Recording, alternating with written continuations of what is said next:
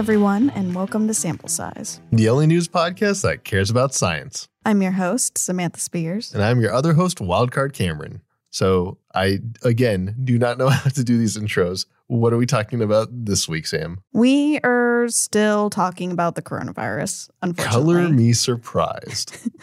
I even have a joke in my copy here of how, like, yeah, of course we're doing another coronavirus episode because we did one last week and there always has to be two. That's true. Always there are two. But which one was destroyed? The coronavirus vaccines or the coronavirus mutations?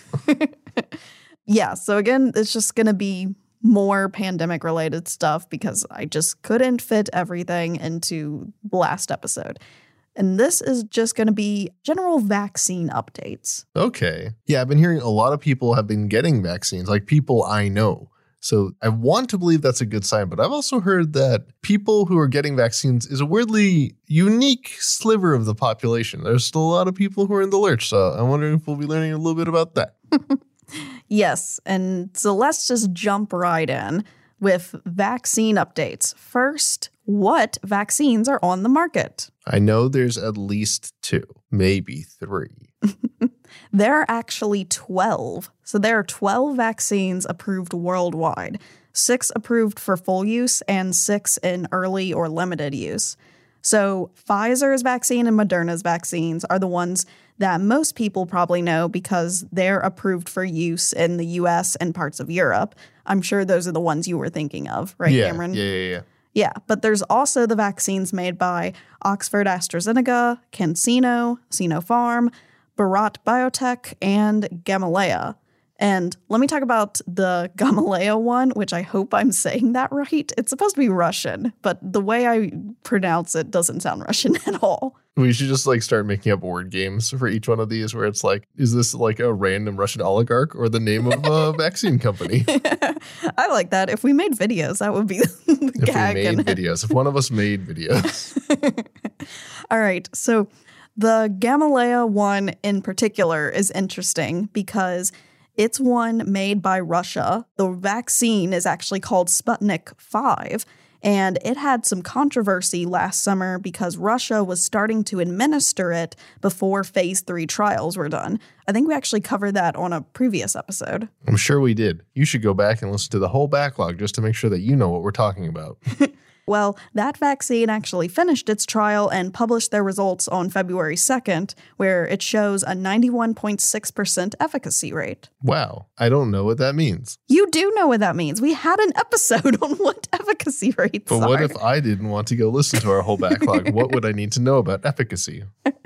All right, efficacy is kind of the fancy phrase used in medical trials that you can think of as effectiveness. That's the effectiveness rate. Yes, if I recall, efficacy means the ability to produce a desired or intended result. In this case, likely referring to the desired result of making someone immune to COVID 19 or non presenting of symptoms of COVID 19. Did you really just look up what the dictionary definition of efficacy was? Maybe.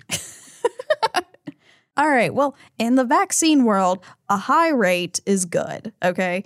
For context, the FDA said early on in the pandemic that they would approve a vaccine if it was over a 50% or 60%, I can't remember which one, efficacy rate. So this is at a 91.6% efficacy rate. Both Moderna and Pfizer's vaccines were in the 90% also. So it's, it's just good. It's doing really well. Yeah, if I recall, aren't most vaccines we get like in that 50 to 60 range is the bar? Like that's typically the bar. Yeah, kinda. I mean, it depends on the disease. Like, so the flu vaccine, influenza vaccine, is kind of in the 60% range, whereas the MMR is like 80, 90%. The MMR vaccine is really effective. Nice. Yeah, I would imagine like you'd want them to be more effective, but when we need to get vaccines out, you're going to try and go for whatever you can. Yes, and also the influenza vaccine is just a really special case because we're always having to change what's in it and have to keep up with the mutating flu virus. So, Huh. A virus that mutates every year, and we have been dealing with it for a long time.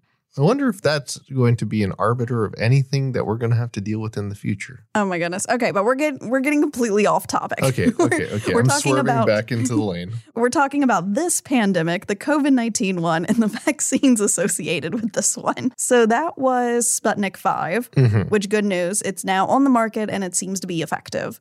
Another vaccine of note is the Johnson Johnson vaccine, which was approved by the FDA for emergency use on February 27th.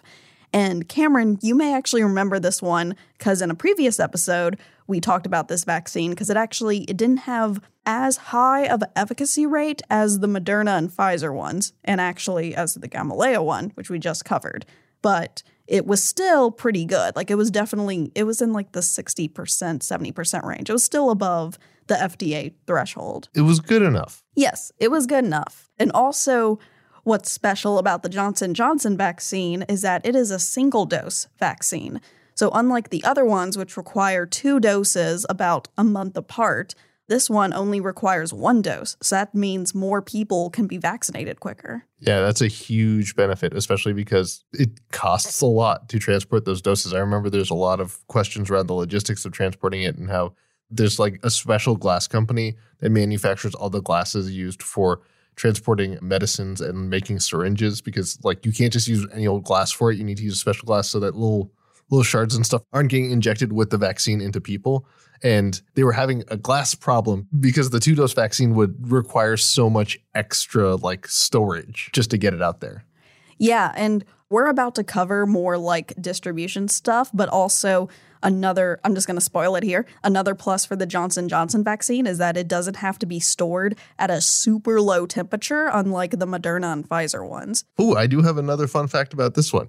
There were literally only one company in all of America that could be consulted for this process, and it was Dippin' Dots. Wait, the, freezing process? Yeah, they're the only supply chain that is so cold that they had the relevant materials and resources to like make this possible. Like no one else was such a big user of dry ice and subcold materials. So if you are getting that vaccine, Dippin' Dots, you owe them at least one buy. Dippin' Dots is always the ice cream of the future, but they're also the ice cream of the present. That makes so much sense actually. Like wow, I don't know why I didn't think of that before. That's okay, my mind's blown. I'm just going to live here yeah, for a moment. Yeah, you thought you were the only one bringing knowledge to this podcast, but no, I I have a giant economics and nerding out on technologies brain, and man, do I keep up with some weird stuff.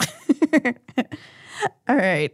And before we move on to our next topic, I just want to say this that if anyone's wondering right now, like, oh, which vaccine should I get? Should I get the Pfizer one, the Moderna one, this new Johnson Johnson one?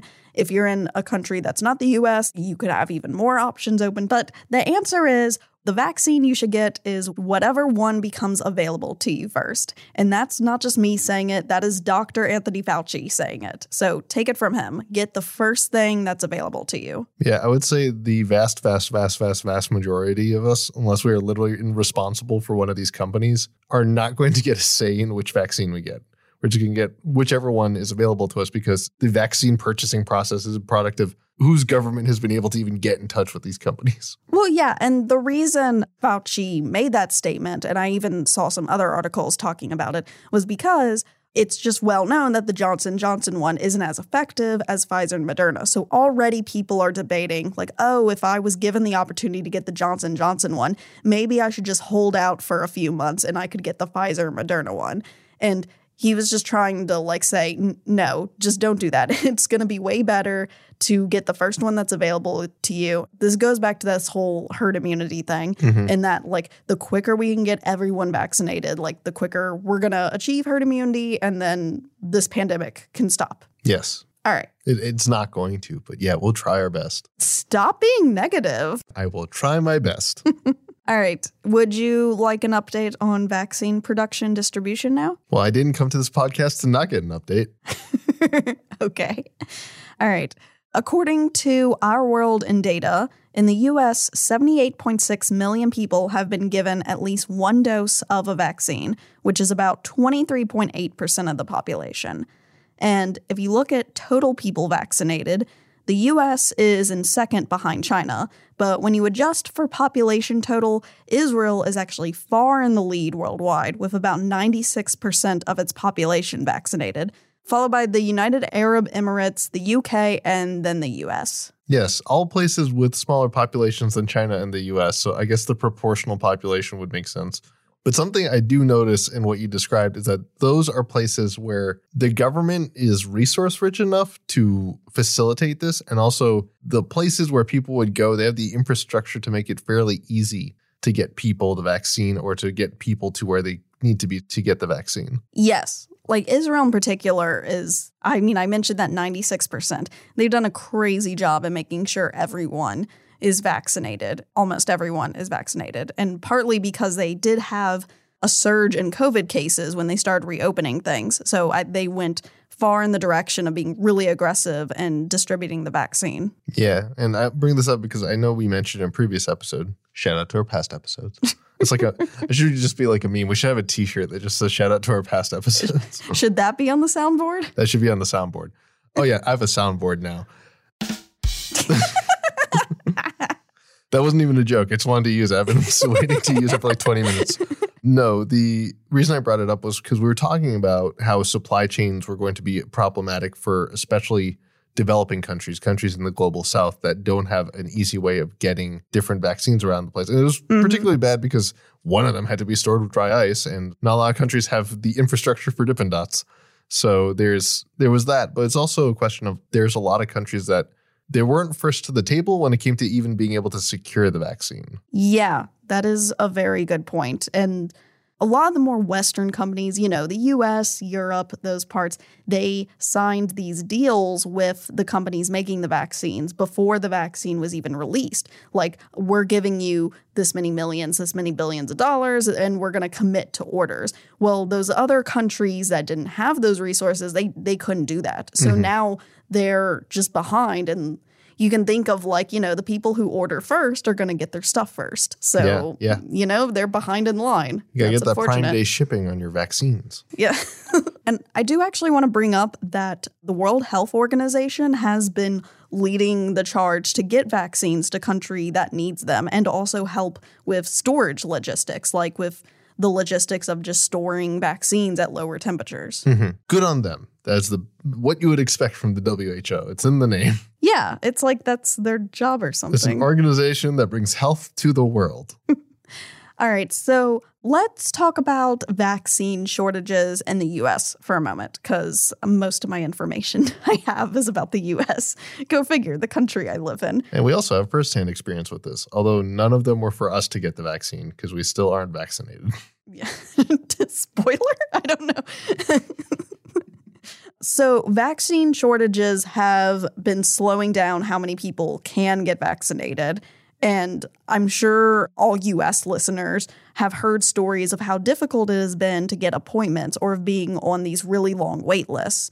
Well, executives from Pfizer, Moderna, and Johnson Johnson testified recently to Congress saying how they're working hard to manufacture more vaccines. So Pfizer had a goal of delivering 30 to 40 million doses by the end of 2020, but it has only delivered 30 million as of recently. And Moderna had a goal of delivering 20 million doses, but only got 17.8 million doses. So they got closer to their goal, but still not quite to their goal. However, both companies say they are on track to deliver more doses, and Moderna just delivered 9 million doses late February. So things are looking promising. Very cool. And also Johnson Johnson is planning to ship 20 million doses to the federal government by the end of March. So, also good news. I do feel like I have to take a moment to point out how obnoxious has been seeing this rollout, though, because it seems like as soon as certain people who are in power in their like state or whatever get vaccinated, they're like, we can open up finally. It's like, no, we can't. You should not be opening anything up. cough, cough, Texas, cough, cough. Pretty much the entire state watched him get vaccinated and the next day be like, it's over. It's like people who are not the governor of Texas are still vulnerable, And also the power went out for a week. You're bringing up some good points, which I maybe now I just want to give like a shout out to things of like, hey, if you get the vaccine, I guess my first like PSA is going to be if you get the vaccine, you should still follow safety measures. Like you should still wear a mask in public, try to social distance. There have actually been some new guideline recently that like fully vaccinated people, so like if you received both doses of the vaccine, they can visit with other fully vaccinated people indoors without doing masks or social distancing and can also visit with unvaccinated people who are at really low risk and can refrain from quarantine and testing following a known exposure if they're asymptomatic. But it's still just advised to, in public, you know, continue to wear masks and physically distance and just to keep up with measures. So just because you got the vaccine doesn't mean you're off the hook for Yeah. this entire thing. Yeah, yeah, yeah. Like the biggest thing I've been hearing is that the vaccines, their biggest benefit is to you, right? It helps prevent you from getting severe symptoms of COVID 19 and ending up in a life threatening situation. But even though you're vaccinated, you can still be asymptomatic. And if you go, like, remember, when you wear a mask, you're not just protecting yourself from inhaling COVID 19, you're also helping to make sure that if you are asymptomatic, you are not just spewing all those particles out into the world Mhm. and making it easier for other people to get infected. So even if you have been vaccinated, especially if you're meeting with people who haven't, you want to make sure that you're keeping them safe by following these guidelines because you could still give them the disease. Yeah, there's a reason the effectiveness rates aren't 100% because the vaccines aren't an 100% guarantee. I mean, the probability of you getting COVID is still is really low with being vaccinated, but still, it's not 100%. So just I know it's bothersome, but please everyone keep up with social distancing and mask wearing and everything. Also, shout out to our last episode because that's the meme now. as as we pointed out, mutations are a thing. And it's still not clear how effective the vaccines are on those mutations. Ooh, okay. You know what? This is a great segue. We're going to talk about is the vaccine actually effective in worldwide conditions? Okay, I hope you're not. This isn't like we're gonna like talk about it and more. You're going to tell me because I don't know. Okay, yeah, I'm gonna I'm moving on to my next section. I'm giving you updates on this. Yeah. All right. So there have been two studies recently that have come out measuring the effectiveness of the vaccine, specifically the Pfizer vaccine. There was one in the UK. It's called the Siren Study, and there was a preprint published recently in The Lancet, published near the end of February. So that study involved healthcare workers in the UK to test the effectiveness of the Pfizer vaccine. And this study found that 21 days after a single dose of the vaccine resulted in 72% effectiveness, and that 7 days after two doses resulted in 86% effectiveness. I don't know what those mean. Okay, so we've been talking about a lot, bringing up efficacy rate, effectiveness, yada, yada, yada. The higher the percentage, the better. Yes. 100% would be a gold standard. You're Okay, never going to get it, there. it. Okay, I, I know this. I know this. Okay, I know what you're getting at because you're saying that after people are inoculated, they get the vaccine. They're showing how effective the disease has been on the broader population at preventing infection and symptoms over a longer period of time after the vaccination. Yes, I think what you're getting at is correct. Basically, this study was done on a bunch of healthcare workers who were given the vaccine, and they measured, not just measured, they tested them for COVID. They tested them for COVID at certain points to see, even after getting the vaccine, how many of them got it. And so, from doing those testings, they were able to come up with an effectiveness rate on how effective was the vaccine. And what they found was that after the first dose, it goes 72%, and after the second dose, it was 86%. This is good because in the phase three trial for the Pfizer vaccine, the efficacy rate was like 92%, 96%. I don't can't remember. It was in the 90s. But that is in a controlled setting. Like that's in, you can think of as a laboratory environment. Like they Mhm. had specifically picked people to participate in this study, really examining them. It's just in a controlled environment. So yeah, Mm-hmm. it's not messy like the real world is. Yes, the real world is very messy. So every time you develop some kind of pharmaceutical, you also want to study it after it's been released in the public, just to make sure things hold up. You can expect that it will not be as effective in the public as it was in a more controlled setting. So that's what you're seeing here. But this is still highly effective. Like 86% after two doses is still really good. People, I don't think, fully appreciate how fast we've been getting these vaccines out compared to other ones. Without that longitudinal study, the ability to see into the future, it's unclear if people who are getting a one or two dose vaccine are going to need boosters in a year or a few years just to make sure that if COVID's still around, we don't do that. Oh my God, Cameron, you said the magic word. Okay, boosters. So I'm going to cover that. So before I do that, I'm just going to mention there was also a study done out of Israel that showed 90% effective. So promising work about the Pfizer vaccine. But let's talk about boosters. because already Pfizer, Moderna, and AstraZeneca are developing boosters for their vaccines. And the boosters they're designing are actually to address the new variants of the coronavirus that have been popping up. Wait, so it's if I'm understanding what you just said right, it's they built the original vaccines to target the original coronavirus that's genome was put out super early on in the pandemic. The wild type, yeah. Yeah. But they're able to tweak the boosters to say, like, all right, it's basically the same thing, but now we can also start targeting these mutant variants that are more effective or potentially more dangerous. Yeah, I I don't know the exact specifics and mechanisms of what they're doing, but I imagine what they're going to be doing is using some of the genome sequencing specific to those variants are going to be put in the vaccine so that your immune system will develop antibodies to target those new varieties in the genome. Yeah, not to take us too far off the beaten path, but I really can't get over how amazing modern technology and science is. Was it the 1918 flu or whatever the original Spanish yeah. flu was? We basically spent five years dealing with it and no one understood what flus were at the time.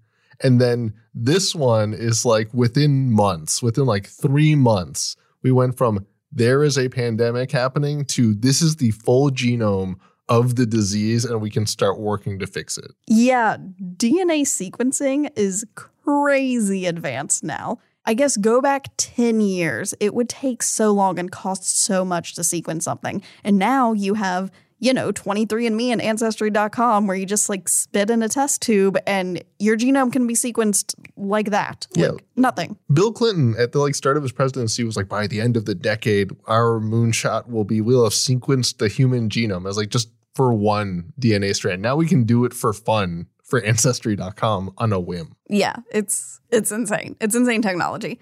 Oh, just to go back to the boosters for a moment. These boosters, they still have to go through a clinical trial and then be approved. So they won't be popping up soon. Like they're going to take some time, but they are developing them in case they're needed. And actually, boosters for vaccines are very common. They're there because over time, your immunity will weaken against some viruses. And so you have to have boosters to kind of in the name, it boosts your immunity for it the MMR vaccine and the Tdap vaccine both have boosters for them. Yeah, like keep me honest, but I think we've gone over a million times on previous episodes about how vaccines work, basically being able to recognize a specific pattern of a very dangerous foreign entity that we need to fight against. But all the memory cells that stick around to remind the body that this thing is bad, they go away through natural processes of the body. Your body is cycling through all of the cells that are in it. I hear this like all the time, and I don't know if it's true, but like every seven years, basically your body has replaced all the cells in it or something. I think I've heard that too. I'm not sure how real that is. Yeah, I don't think it's honestly true. I imagine it would definitely vary for every person if it were true. But the point is, it is representative of the fact that your body is turning over cells at a very regular rate. And so as a result, over time, your body's ability to recognize things that previously identified as dangerous could weaken because you don't have the same number of cells that will give that signal. And so that's what the booster does. It helps tell the body this is still a thing you need to think about. Yeah, that was a great explanation, Cameron. Thank you. Wait. oh my goodness. I'm so good. I'm like I don't know if I'm actually going to leave in any of these sounds in the final. Uh, no, you have to leave it in now. All right. Okay, and one last thing before we wrap up. First, if you can get the vaccine, please go and get it. I think we've said this a million times this episode the majority of people getting vaccinated is really what's going to control and stop this pandemic. But also, if you do get your vaccine, please do not post your vaccine card on social media. I read an article about this because this is apparently becoming a problem. So, not only does that card have sensitive personal information on it, but also scammers have been using these pictures to make fake vaccine cards for sale. And since these cards list where and when you got the vaccine, scammers could also use that info to trick people into thinking they need to pay to get like a second dose of the vaccine. So please get vaccinated if you can, brag about it on social media, but don't brag by posting your vaccine card. Yeah, don't post anything you get from the government to the internet. It, it's a low bar, but I feel like we all somehow limbo under it way too often. And that's all I got for vaccine updates. Cameron, is this been a very knowledgeable podcast? I have learned so much. And I would argue that you, person listening, if you made it this far, probably at least found entertainment, if not joy and knowledge in this podcast. to which I would ask, please share it with people. Like, seriously, it's great hearing from people. If you want to, just let, let us know how much you're enjoying, or maybe if you have some feedback for us on uh, Twitter, is pretty much it. But. yes, go reach out to us on Twitter at Sample Size Show. Yeah, and also thank you for everyone who's left reviews and feedback on the show so far. And also, I know a lot of people have been enjoying those show notes down in the notes of every episode where they can read up and make sure that they can keep us honest. yes, all my sources are in the show notes. Thank you, Scott, for editing us as always. His info is also down in the show notes. Keep wearing those masks, keep social distancing. We're going to get through this. Bye. Bye.